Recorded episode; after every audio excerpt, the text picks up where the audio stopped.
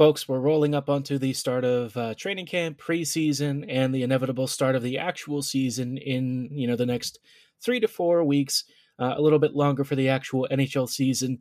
And obviously, there aren't a lot of free agents left, not much on the market for the Jets to try and improve uh, the rest of this team's depth. Because let's be honest, it's still a bit of a ways from being a team that I think people would consider a real contender. There are some free agents, though, that might be impact players. We'll take a look at which guys are left and who could be coming to Winnipeg on a relatively inexpensive contract on tonight's episode of Locked On Winnipeg Jets. Or Locked On the Hockey Jets, your daily podcast on the Winnipeg Jets. Part of the Locked On Podcast Network. Your team every day.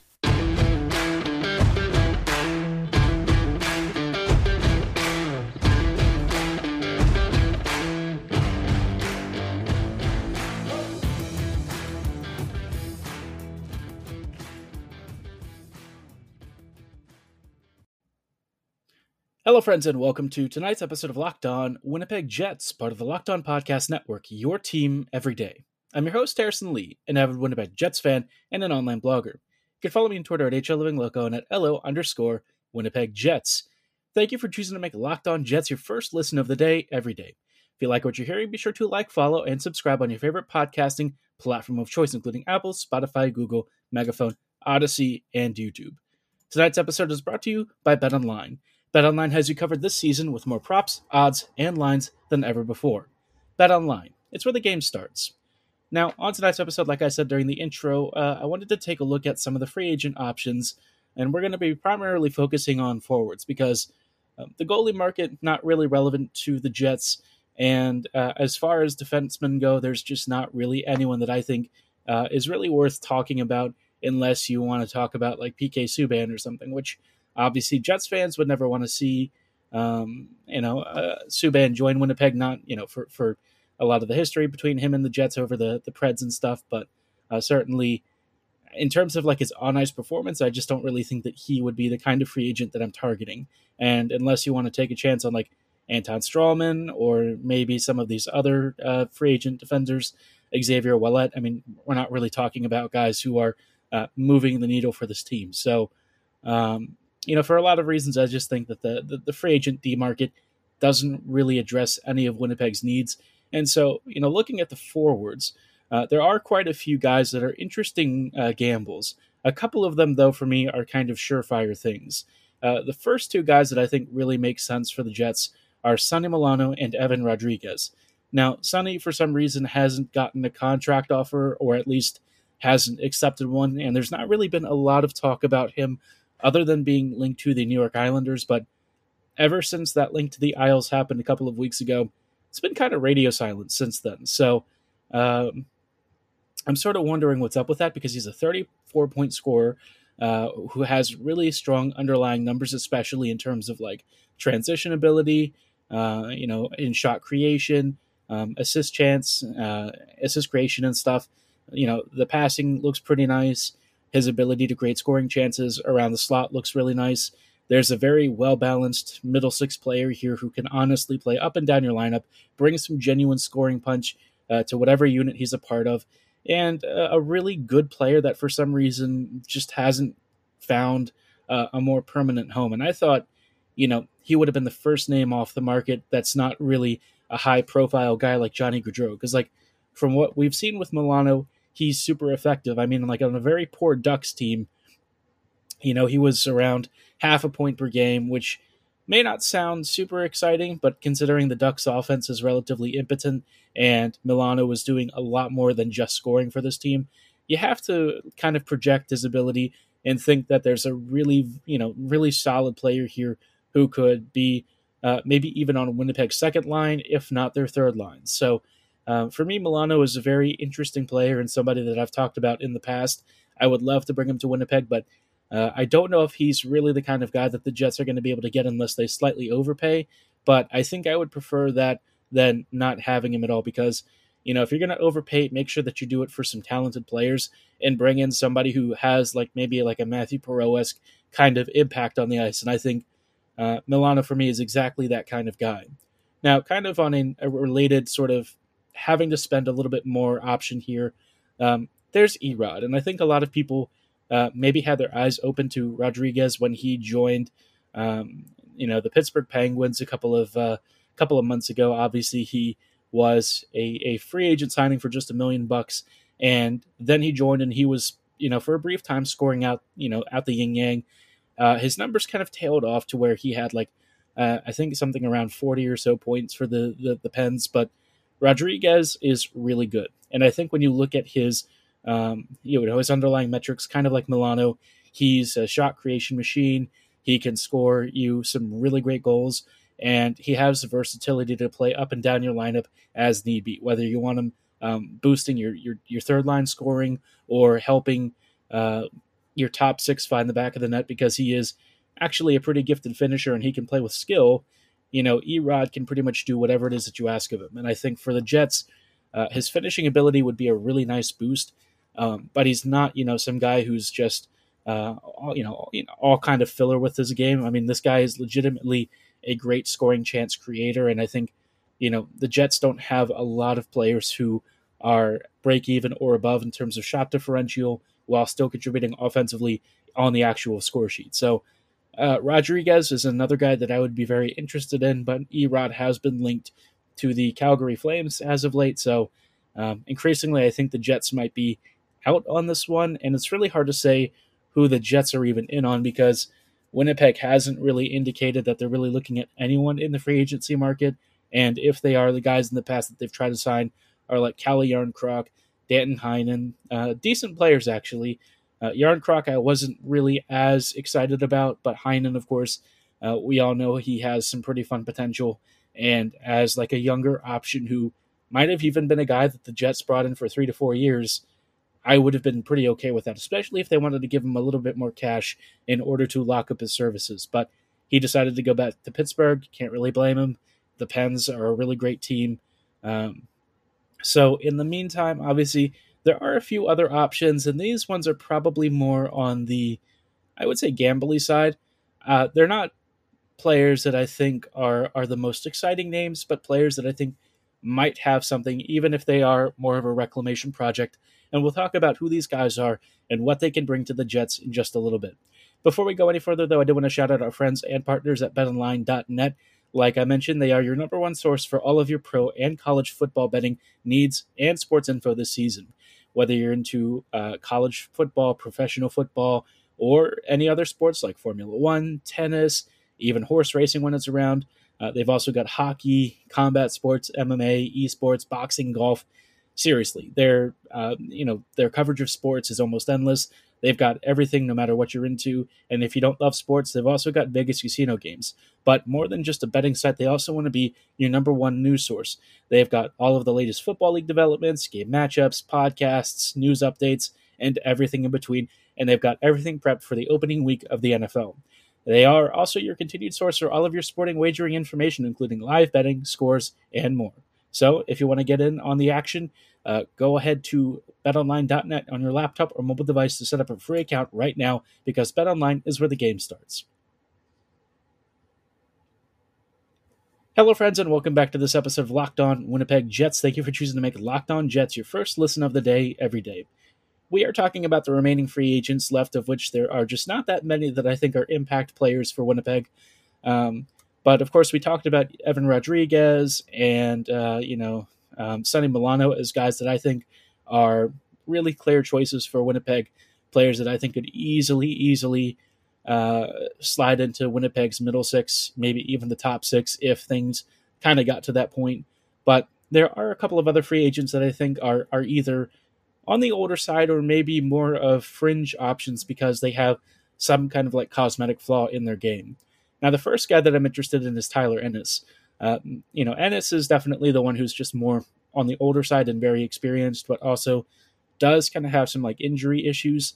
Ennis, though, you know, I've talked about on the podcast previously as being a really budget value option that I think would bring a ton of experience, um, very underrated skill, and great scoring ability in a depth role where you can kind of limit his minutes. You don't want him playing like a ton, but if you have him on like your third or fourth line, I think Ennis is still very creative. He's got a great spatial awareness, and Uh, so long as he stays healthy, I think he can be a really good contributor on a very cheap contract. I mean, he's been signing with the Sens and stuff uh, recently for like around league minimum. He signed for the Oilers for super cheap. I mean, this guy for like a 20 to 30 point scorer, you know, at what 900k and not only being a, a 20 or 30 point guy, but also bringing a positive impact on shot differential. I really don't think you can go wrong. And because he has that experience and veterancy, you know, this is the kind of guy that the Jets always seem to sign, but usually they get players who are not quite as good as Ennis. So um, for me, I, I think he's a really smart value add.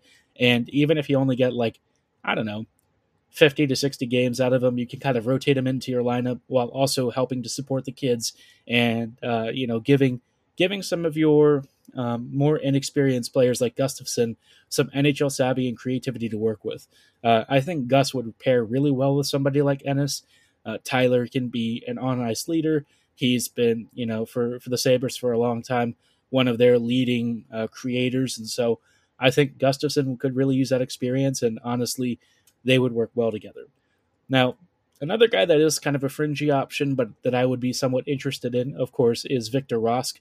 Um, I know that Rask has kind of had a bit of a mixed reputation because he signed a contract for uh, Carolina and some of his previous teams that he never really lived up to. But I think Rask, for me, if you're looking for a guy who's a quality two way center and who can honestly supplement your bottom six and do it pretty reasonably well, I, I think he would be a very interesting addition for cheap. Um, in part because, you know, we've lost Stastny, and Stastny had zero intention of ever returning. So, that being the case, the Jets are going to have to find some center depth from somewhere. And, like, look, I get it. Uh, you know, Rask is not the kind of guy that I'm looking at to be Stastny's replacement because he's not but I think it would at least give the Jets a little bit more center flexibility. Maybe move um, somebody else down the middle. You could have Blake Wheeler centering a line, which I, I wouldn't personally love if it's you know like 20 plus minutes a night, but in a more capped role, I think it could certainly work. Maybe as like a third line center, so that you can kind of balance your roster a little bit better. Um, and I think Rask could bring. I mean, it seems like he was recently showing off some decent defensive value for both Minnesota and Seattle. So I, I think again, if you're looking for a decent two way center who might be available for a, a, lower price and somebody who is pacing for around half a point per game, I really don't think you go, could go wrong with Rask. I think he's got uh, some decent potential to slide in and out of your lineup as need be. But you know, he might be looking for like a longer term starting role, and I don't know if that would be the kind of option I'm looking for here. Uh, this is kind of one of those you know cases where I'm giving him a deal and kind of looking for a more show me option because, you know, he is almost 30 and the Jets don't necessarily need to clog up uh, the roster with a lot of forwards. So when they sign somebody, it's got to be a player who can be a really valid option and who can probably assume a starting role uh, and really support some of the kids. So Rask, again, you know, not, maybe not the sexiest name, but certainly somebody that I could see being a quality option. Now, the last guy we're going to talk about before we hit a brief uh, pause is Dominik Simon. Simon for Pittsburgh was something of a, a, a, mini monster in terms of like being a really aggressive, high scoring chance creator. But then once he left Pittsburgh, uh, his numbers kind of nosedived. And I mean, it's not really surprising because he went to Anaheim, and the Ducks are just not really conducive to being um, a particularly great creative team. But even his like last few games, uh, in last season or so with Pittsburgh, you could kind of see that you were getting a more modest player out of him, somebody who might be really good at creating lots of scoring opportunities and generally driving shot share. But if, uh, you know, all of that said, wasn't really somebody who was punching the back of the net consistently. But if that's all you get out of him, somebody who can just help you push play forward and who can be an effective offensive zone creator, I I think that for me that is totally okay. I'm not looking for somebody who has to be uh, a 40 plus point scorer for like 900k. I'm just looking for somebody who can help, you know, keep the possession up the ice, can create some scoring opportunities, occasionally finishes a chance here and there, um, and offers the Jets a little bit more offensive support, especially because uh, the current roster as it is is more defensively inclined. So Simone would be a cheap option, somebody that I wouldn't mind giving like 10 to 12 minutes a night to, and uh, you know, I don't think that he would be super, super expensive. And we all know that Winnipeg loves a bargain. That's kind of their MO when it comes to free agency is to go as cheap as possible. And occasionally they hit upon some really good value players like Svechnikov, uh, Gagne, arguably pretty decent value. Uh, but usually it's not gone super well. So if you want to get somebody who's a positive impact player, I don't think you could do you could really do much worse uh, than looking at Dominik Simone and at least offering him cheap contract. Now there are two more players that I want to talk about, and these guys they come with some bigger caveats, and we'll talk about who these guys are and why it might be a little bit riskier to bring them in. Might be worth it though in just a little bit.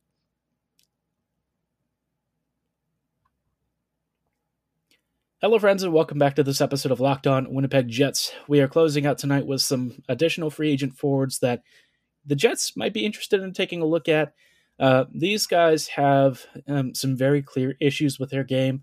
Uh, one of them is a very accomplished goal scorer, but maybe lacks in other areas of his game that could be an issue for the Jets.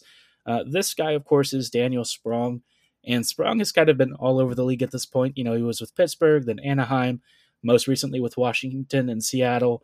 And he hasn't really been able to settle down into like a full time NHL role beyond a more depth option.